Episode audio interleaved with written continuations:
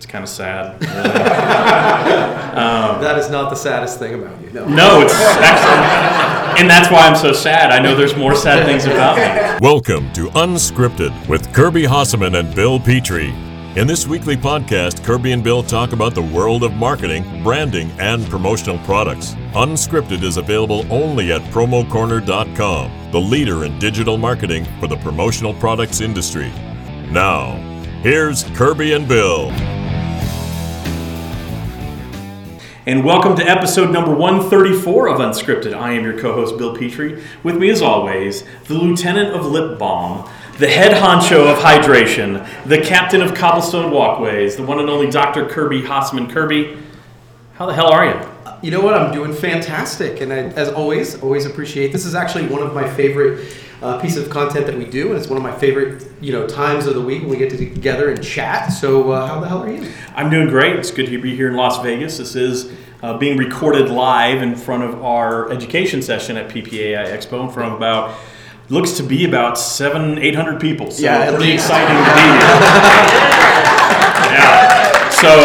be here. Yeah, so really exciting. But you know what else excites me, Kirby? What's that, Bill? That'd be the good people at commonsku. I know you're familiar with them. I think we all are. So one of the benefits of commonsku, we talk a lot about their collaboration tool and all that, but really what they, one of the things they want to stress is the access to their amazing, and I mean amazing, it's easy to say it, but I can I mean it when I say it, okay. They're amazing suppliers. That connected workflow gives every distributor the opportunity to engage with suppliers from the very start, right at the ideation phase, right, all the way through the product to find project to find the right products for your end user client. Yeah, I would say that their collaborate feature is really, really powerful. It's one of those things where so many times we have to come up with ideas in a vacuum, yep, and by being able to hit that collaborate button, tell the the partner suppliers that are in, hey, this is what I'm working on, here's the budget, and then hit that button, and then all of a sudden you just get inundated with different ideas, and so often they're way different than what I would have come up with. Absolutely. And so if you're interested in learning more about commonsku, and gosh darn it, why wouldn't you be? Go to commonsku dot com. You won't be sorry that you did. Now, we did mention, Kirby, we're in Las Vegas this week, so we're going to do a little bit different Unscripted. I'm a little worried. You should be. So we've asked our vast audience, and it looks like it's grown by another three hundred. I think we just hit one thousand. Yeah, for sure. For them to come up with topics. So both of us are now going to be blindsided. Yes. Yeah, so at this point... if you have a topic you'd like us to talk about, just raise your hand and we'll call on you. Someone, please. Thank you. Go ahead. So a big thing that's concerning our industry is tariffs. Um, how are you guys going to change your business model to adopt and thrive in that new new era? Kirby, do you want to take that since from a distributor perspective? Sure. So yeah, this is it's a scary time, right? Like, uh, and uh, we had a conversation recently about catalogs that were going out that didn't have pricing in them because people are just so freaked out by it. So, you know, I don't know that there's a, a playbook for me, but I think that, and honestly, Bill is it really helped open my eyes to this. I started a conversation through content and through actual just conversations face-to-face with clients months ago to say that this is something that's coming. This isn't a political thing. It's just a reality. And so um, this is something to that is just coming down the pike. And so for me, it was really a, a big communication piece. Um, now, how I'm going to deal with it down the road as things go sideways, this way or that, I'm not sure I have a plan in place for that. It's just over-communicating. I think that's that's sort of what I'm thinking. Yeah, and just to repeat in case it didn't pick up on the microphone, uh, the question was, how are we looking at, how are we planning for tariffs, basically? Um, as a business services provider, you know, I, like Kirby, it's it's education, and, and it's it's so we sell a lot of advertising. So we know that if tariffs go up, that advertising money is going to go down, and so we are at, like Kirby, it's something I'm very passionate about. If there's something, I always look for opportunities to have conversations with my clients. There's nothing worse than a salesperson who calls and said, "Hey, I just want to see how things are going," because that's just lazy. And and I don't like that, but that is a purpose to actually talk to your client and not sell them something. Hey, I'm sure you're aware of the tariffs, but one of the things we're concerned about is how it's going to affect pricing in our industry, and I want to share that with you. I care enough to share that with you. It's not great news, but it's something you need to plan for as you're looking at your marketing budget. I think it really, uh, I think it really just brings you closer to your client. You know, we always talk about uh, trying to tangle tangle with your client a little bit and get weave woven in, I think that helps. Yeah, it, it really is. It's funny. It's one of those things where I think in a lot of relationships we avoid the hard conversations. And the reality of it is, in any relationship, whether it's uh, you know a spouse or anything, taking on those difficult conversations in a hopefully productive way, it actually makes you stand out. So that's the that's sort of my take. It really does. Someone else have a topic? Gosh, I, he basically stole my thunder on that one. Okay. I'm piggyback on that one. So ten years ago, before the recession, I had a retail store and I sold about seventy percent of American-made products. It was really kind of not something that was happening back then. Okay. It was hard to find, it was hard to source, and a lot of them were local. So about five years ago, I came into the promo product, brand merchandise industry solely. I kind of dabbled in it for years. And I was always conflicted because I came from selling basically all-American, kind of an all-American general store concept, to selling a lot of cheap plastic blank from China. And so for me, I'm conflicted now knowing that my pocketbook is fairly, is is, is, is right now on the cutting board of actually getting impacted. My livelihood is right. by the conversion and the tariff threat. Um, so for my question is, I think a lot of the intention would be on a larger level, whether I agree with the politics of it or not, is that it would inspire, provide some opportunity for more domestic manufacturing here in the United States. So my question to you guys is, are we even seeing any uptake in actual manufacturing returning back domestically, or do y'all foresee that? Have y'all heard any indicators? Is there any data yet at all in this early phase yeah. to suggest that that's actually going to do what maybe the intention? I, I have not seen that, um, and, and here's my concern. Um, we talk about, and, and we all love the idea of job manufacturing jobs coming back to America. The reality is, not a lot of people want those jobs, um, and so it's hard finding a skilled labor force. Let's say even let's look at apparel. We don't even have good cut and co- cut and sew capabilities in this country anymore. So I think it's, unfortunately, with the way the economy is, it's a global economy. We're all relying on every, every you know, we're all relying on everybody else. I think if the tariffs do stick, it's just it's kind of a like it or lump it. I mean, you don't have much of a choice, unfortunately. I don't think there's going to be there are going to be some U S A made manufactured products. Don't get me wrong. There's always going to be that. But is there going to be enough to keep up with the demand because it's now more cost effective to use U S made merchandise? No, I don't think so. I mean, you may have a different view. Yeah, so I, I think that it, it, I, I pretty much would echo what Bill said. I think that the, the people who are already uh, manufacturing in the United States are going to have, I have a feeling they're going to do well over the next couple of years. That would be my prediction. Um, just essentially being able to jump in to fill that void of things. I would also say, I heard uh, John, Jonathan Isaacson from Gemline. Yeah. He addressed this one time um, where he was talking about um, whether jobs come back from manufacturing to the United States. He said, he said, you know, how many of you in your life have a, a child, a grandchild, an aunt, or some sort of kid that you actually have fond feelings for? And, he, and you know, most people raised the, the hand in the crowd. And then they said, how many of you want them working uh, in a sewing factory? And it was one of those aha moments for me. I was like, oh, maybe like there are things I think it does make sense for, for made in the U S A. But then there are stuff that I think that probably that, that uh, cat is out of the bag. Yeah. So that would be my take, I think. Yeah, no, I agree. Cool. Anyone? Yes, back there. So shout out to the sponsor of commonsku. Uh, but SKUCon yesterday, there were some talks about uh, hyper-local uh, manufacturing, including three D printing, and how that could eventually um, change the industry as we know it. Uh, what do you guys see in the, in the way of uh, mass three D printing and how that could affect domestic production? So, so yeah, jump on this one just because I was there. Yeah. So the question is, um, how do we see the mass production of three D printing impacting our industry? So, so Eric Grenot spent a, a fair amount of time yesterday at SKUCon talking about future trends in technology and how it's going to shape the industry. One of the things he talked about was three D printing and local, sort of making it hyper-local manufacturing. So some of the things that we can produce.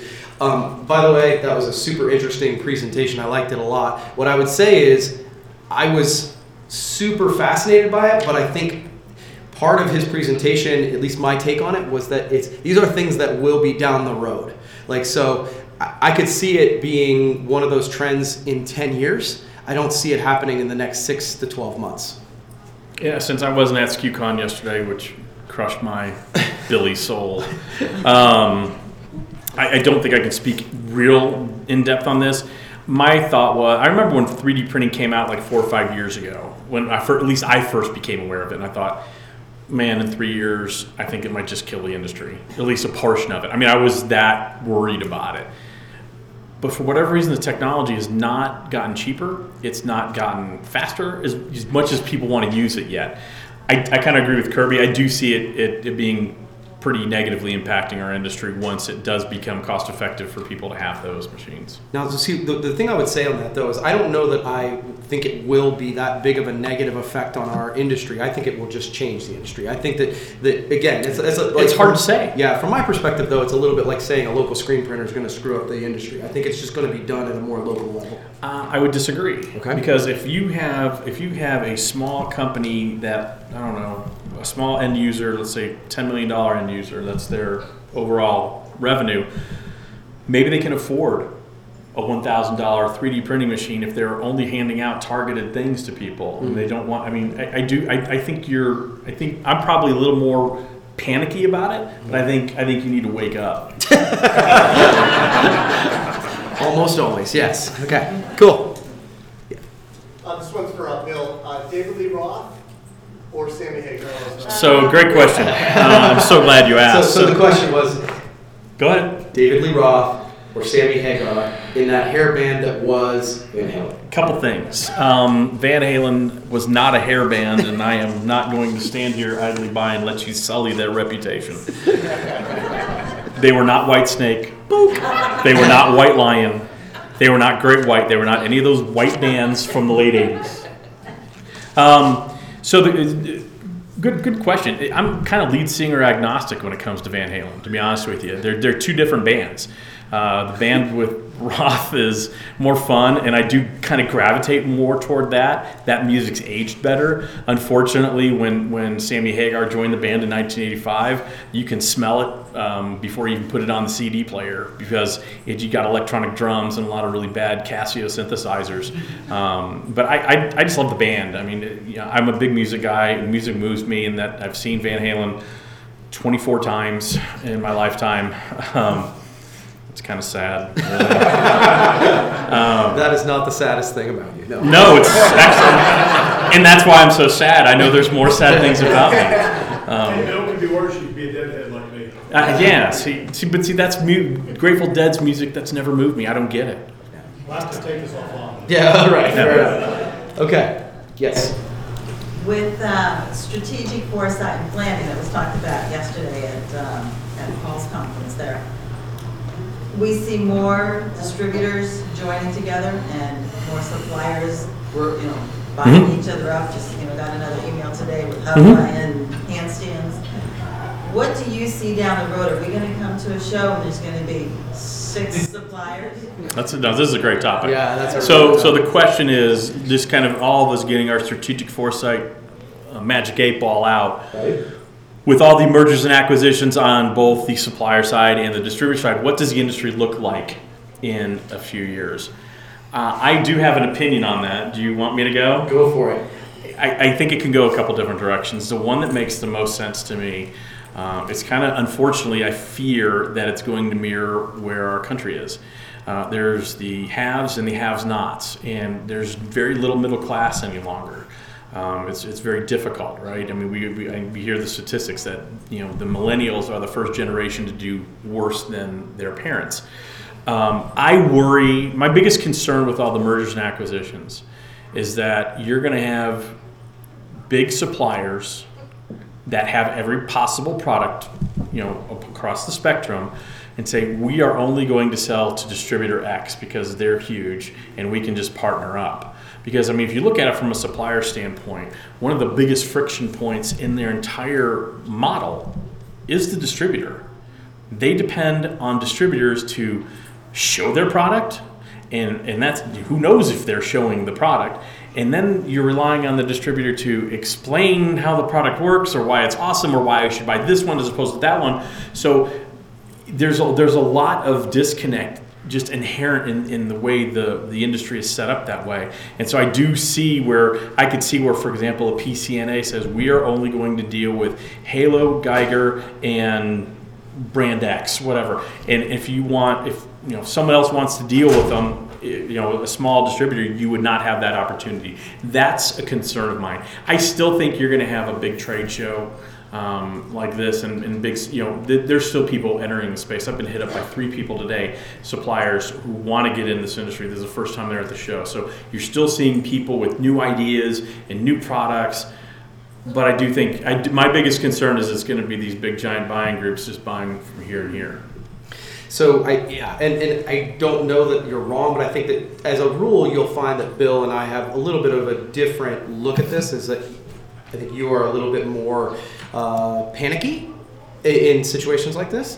And I wouldn't say panicky. I'd say realistic. Yeah, of course. Uh, that's what all negative people say. Uh, but anyway. But I'm, I'm not po- I'm not negative. I'm positive. I'm positive you're a moron. And you're probably right. No. Uh, but anyway, uh, I, I kind of have viewed for the last, and I've been saying this probably for the last year, I believe we're moving toward a place where um, you're going to have price competitive distributors and agency model distributors. And I, like the, the, the mergers and acquisitions that I don't see that, and, and not, not that it wouldn't affect me because it, it could, but I think that my... I'm not trying to compete with uh, four imprint or the, the online models because I can't I can't beat them in that space. So at one point I had a I had a retail shop and it was a candy store, right? And so it, it, literally I was like, we won't sell Hershey's Kisses because we can't beat Walmart on the price. So this is a stupid game to play. Well, I kind of feel the same way in our industry. It's it's about finding your lane where you can provide the most value. And so for us, it's about adding services, whether it's video or social and stuff like that. So so for me, I don't see, I think they'll will continue to be, the industry is getting bigger, as you were talking, more and more people entering. And so I kind of view it as one of those things that, yeah, it's it's interesting fodder, but I don't think it, I'm not that concerned about it. I actually do agree with you on that, and okay. I, we both have said that for years. I think, you know, when, when as the middle class of distributors is kind of starting to get squeezed out, the ones that will thrive are the ones that have, they, they sell promotional products, but they also have video services, or they create content marketing for people, or they do branding, they, they do logos, whatever. It's it's kind of a part of a suite of services. Um, so I do absolutely agree with that, but I do I do think there's going to be there's going to be look. P C N A right now, they could go direct if they wanted to. Yeah, I, they're ready. Yeah, I actually think that that's, it, and again, of the predictions I've hear, heard you make, that's more of a concern to me than them only dealing with. Well, and that's why I keep just making stupid predictions, because one of them's going to come true. Right. Okay. All right. Cool. All right. Any other topics? Yes. Uh, right there in the back. Yes, sir. Uh, do you have any suggestions on uh, working in the cannabis industry? Do we have any suggestions working in the cannabis industry? Um, no. I, here's the thing. I don't, again, this is where you're just vulnerable and transparent. I have never even tried weed. I haven't. Not because of some big moral stance. I don't know anything about it. It just never interested me. It just wasn't my thing. I don't like even the feeling of being out of control. But you're asking a question about business. I wouldn't even know where to start. I think I think it's becoming more accepted, so I wouldn't worry about it. I, yeah, I wouldn't worry. Yeah, I wouldn't worry about it. I mean, I, elaborate on your question a little bit. Help me out. Um, I'm having trouble getting to the person that makes the decisions of buying. Okay, so you're having trouble getting to the decision maker.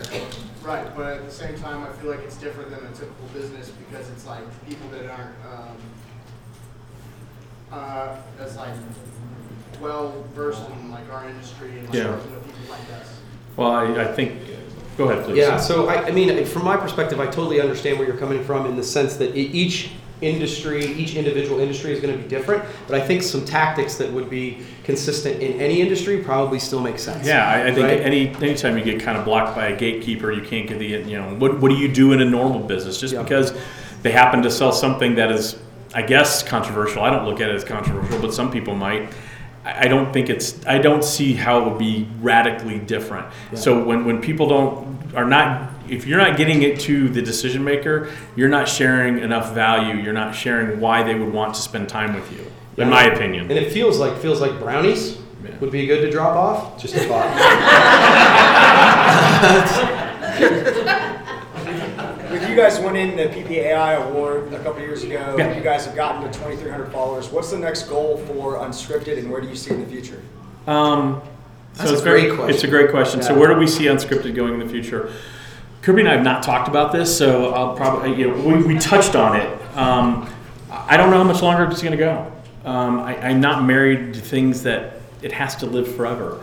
Um, I think we've always decided when it's not fun for us to do, we'll stop doing it. Um, but I definitely want to stop doing it before someone tells us we need to stop doing it. Um, I don't really have an ego. I'd like to see. I'd like to see it grow. I'd like to see you know more revenue from it, quite frankly.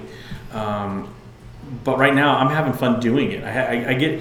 Here's the thing. I get to hang out with one of my closest friends, someone I, I dearly respect, even though I give him a hard time. And I get to have a set phone call with him once a week, and we get to our phone call, a set time where we chat, and we talk maybe for five minutes before the podcast and five minutes after, and it's truly one of the happiest times of my week. It's scheduled, it's there, it's Thursday morning at eight o'clock uh, Eastern or Central Time, and it's just, it, it's still fun. So I don't I don't have any lofty visions of people outside the industry listening to it. I'd say for me, podcasting goals, I'd like to develop new podcasts. Um, I developed a new one last year that I really liked the idea of, but it just didn't work. I, I hated doing it. It was called the, the Closet of Shame. And the idea behind it is when I was a distributor, I would go into large companies and I'd say, where's your Closet of Shame? And they'd look at me and I'm like, where's the misprinted promo? Where do you hide it? And it was kind of an icebreaker. And so I wanted to tell stories on the podcast of how things went wrong and how you saved the client, or maybe you didn't save the client, but it felt like it was the same story over and over again, regardless of the product. So I, I still like the idea. It just didn't execute. So I'd like to I'd like to figure out new podcasts. And so I think my answer would be world domination would be. A, uh, Thank you, the bird. And so no, I, I I'd like to continue to grow. I actually one I've been thinking about this. It's funny, on the way out here, I was uh, thinking about I want to get to a point where we really relook at the topics that are controversial in our industry. I think we have done that, and then you know again I think both Bill and I have our uh, people pleaser gene, so we're like ah, I don't know if you know there are times where you don't want to take on a topic because it's going to piss off half the industry. I actually would like to see us start pissing off half to, the industry again. No, I, I agree. I think we need to get back to our roots. And, and you talk about world domination, Kirby. You know who else is dominating the world? Who's that, Bill? Oh, Kirby, I'm glad you asked. That's a good people at Vault Promotions. You know, a lot of distributors stay away from selling badges. You know why? Why, Bill? Because it sucks. Okay. That's why. They make me crazy. Yeah, they make you crazy. So, you know, you, you order one at a time. It's it's a pain in the, in, in the behind. But what Vault's done, they've created a badge release program. And uh, they, they don't sell badges. They sell the fulfillment program that go with it. So they uh, allow the clients to purchase all the badges at one time. They use combined quantity pricing, and then they release them, like I said, one or two at a time. They build a website for your client to do it themselves. Does it get any better than that, Kirby? It does not get any better than that. It does get better than that, though. It wasn't that hard of a question. Um, no, but they, they are, uh, they, they really do a great job with this badge release program. They make it so easy because I think when I was a distributor, I know I was always avoided selling badges because it was such a pain. Right. They're personalized and all that, but you give, basically they build a website for the end user. They handle it all themselves. So if you're interested in learning more, if you're here in Vegas, we'll go ahead and tell you they're at booth twenty-six seventy-four. And, oh, people are writing that down. That's going to make Josh Robbins so happy. That is going to make his um, pants very But if, happy. Yes, it does. And, and but if you are not here in Las Vegas or don't have time to stop by his booth, go to badges make me crazy dot com. Learn more about their badge release program. Kirby, are they going to be sorry that they did? They will not be sorry they did. Good. Did you prepare any fill in the blanks? Um, I did not. Okay. So actually, I have some down there if you want to grab. Do you want to grab them? Yeah, I'll sure. start though. Go for it. So Kirby, this is a post-Vegas themed edition of Fill in the Blank.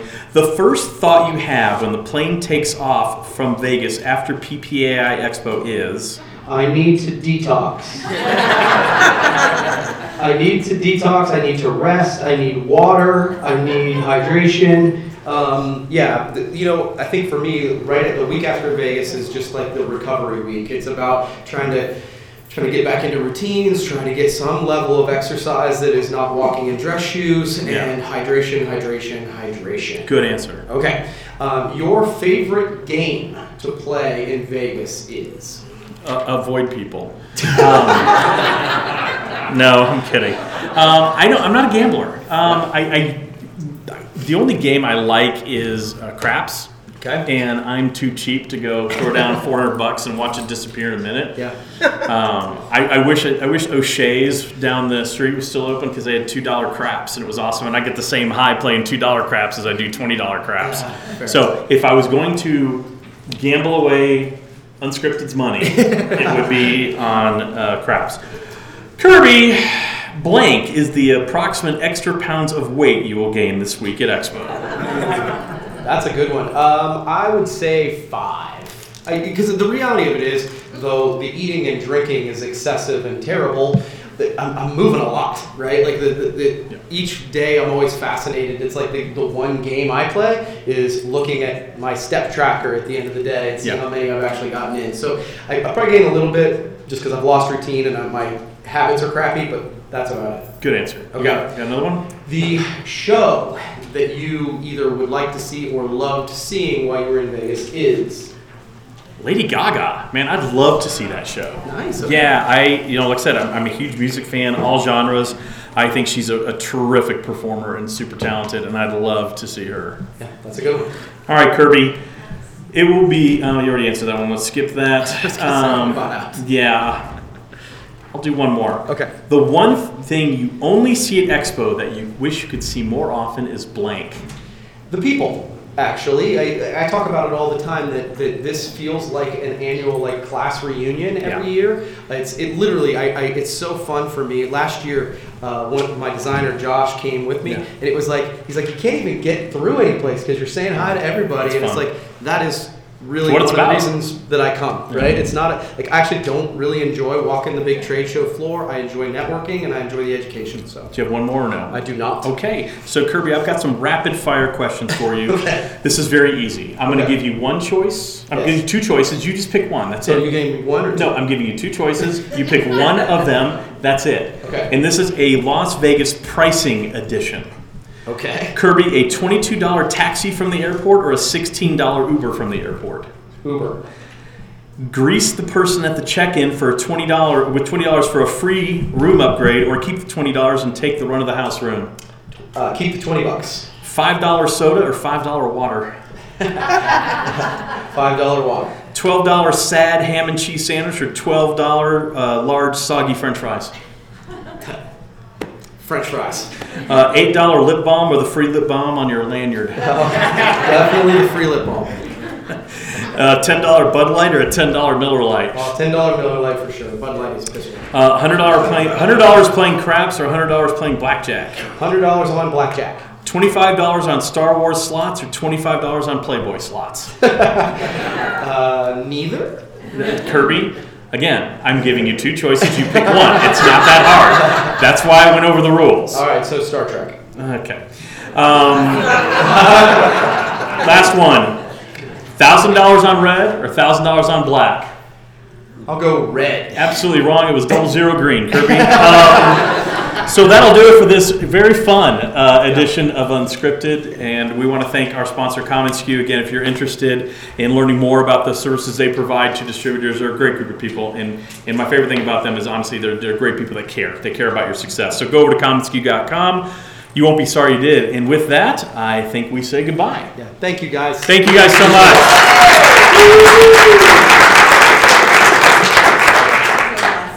Thank you for listening to Unscripted with Kirby Hossman and Bill Petrie. Unscripted is available every Friday at promo corner dot com, the leader in digital marketing for the promotional products industry.